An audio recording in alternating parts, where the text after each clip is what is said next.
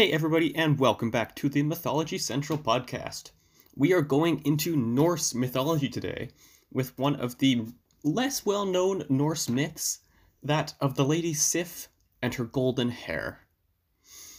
Very excited to get into today's episode, so without any ado, let's go right into this myth.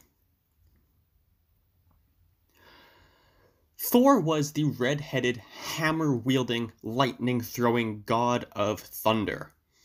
He was a very gracious god, but he did have one soft spot. That was for his wife, the beautiful, fair lady Sif, whom Thor loved dearly. Sif had beautiful, long, luscious, flowing golden hair that flowed down her back like a glowing field of corn. In fact, it was Sif who kept the Norse people's fields prosperous and corn crops flourishing.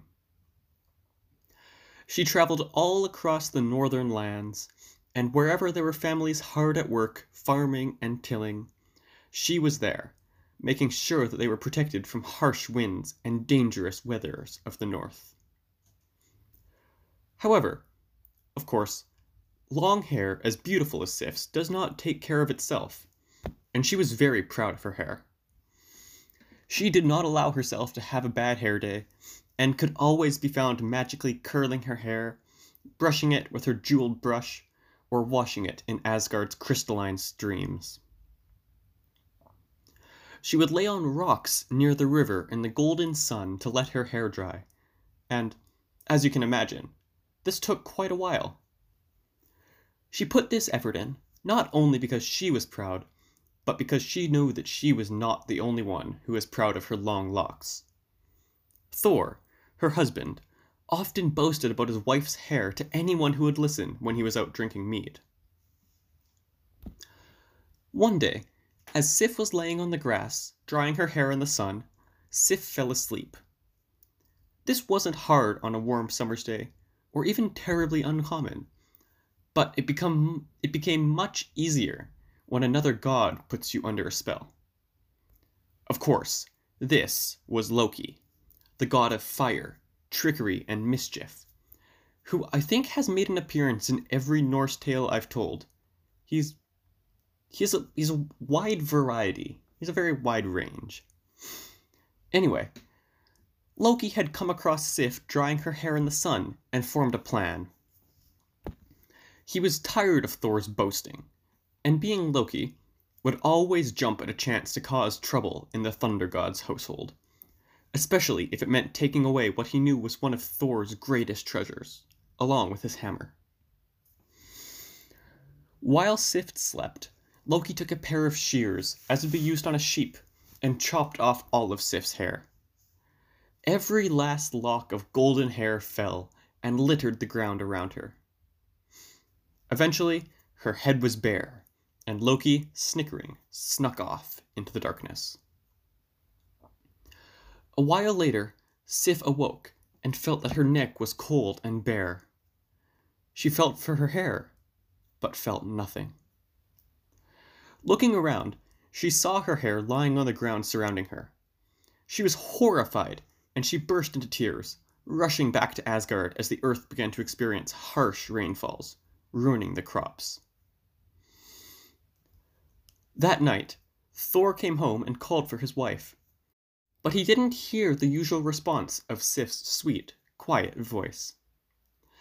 Thor decided that she must be elsewhere in Asgard, visiting other gods, so he put down his hammer and whistled as he walked, going over to the homes and palaces of the other Asgardians. No one had seen or heard of Sif all day, and, no longer whistling, Thor went home sadly. He did not like coming home to an empty house, and sat down quietly, feeling very sad. Suddenly, he heard a whisper of his name coming from a corner of his home. Sif stood there in the shadows. She whispered to her husband that she was ashamed of what had happened, and told Thor that she must leave Asgard.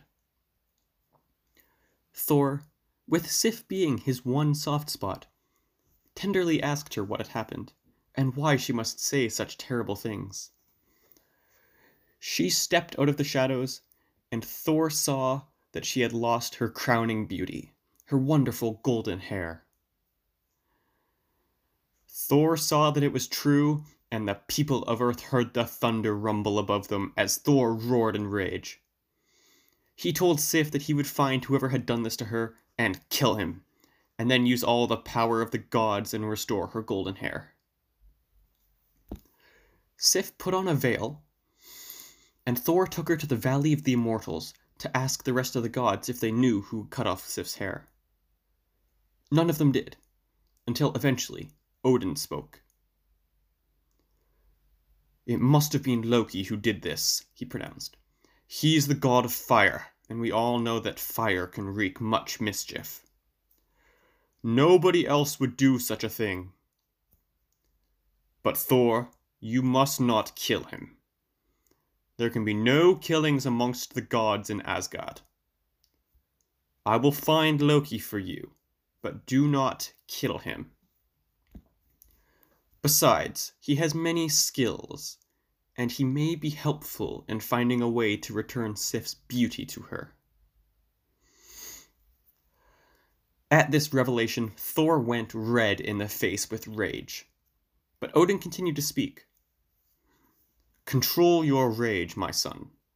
I will call the call, and all must answer it, even Loki." So Odin let forth the call, which is a truly horrible noise. But upon hearing it, every god and goddess must drop what they were doing and assemble in the hall, even Loki. Once everyone had gathered in the hall, Loki realized that everyone's against him, and furious about Sif's hair. At first, he tried to d- deny that he had even committed the atrocious act, but at seeing Thor's red face and hearing Odin's serious tone, he sighed, and realized that he would indeed have to find a way to restore Sif's former beauty. So Loki left Asgard, and headed underground to the land of the gnomes. This is not something that humans, or really any other god, could do, seeing as the land underground was molten hot. However, Loki was the god of fire, which protected him from the heat. Down under the earth, the gnomes were master smiths, and the guardians of the precious metals and gems that were found underground.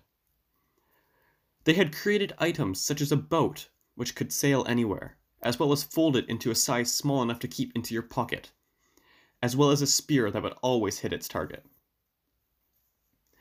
Now, despite their master craftsmanship skills, the gnomes were not the smartest of peoples, and they were not able to resist Loki's bribery and flattery.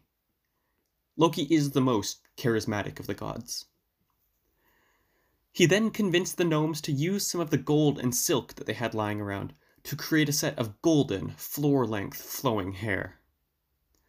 They stitched, threaded, and weaved for days, until finally the set of golden hair was finished. Loki was very impressed, and the gnomes were happy to give Loki the cap for no payment, as no one had ever been as nice to them as Loki was. Giving them his thanks, Loki headed back to the overworld, where he then ascended up to Asgard once again. He brought Sif her new set of hair, and Thor helped her set it upon her head. The golden locks flowed down her back once more, and she twirled, the glow returning to her face, making her once again truly beautiful. So now ends the Norse tale of Sif and her golden hair. However, there are still many amazing tales to come out of Norse mythology, along with many other myths from many other cultures. You can find me on social media at Owen four five eight seven one on Twitter and at Mythology Central on Instagram, where I update you weekly about posts and other things going on in the community. I hope you enjoyed, and please be sure to check out next week's episode, dropping Monday at twelve p.m. Mountain Time.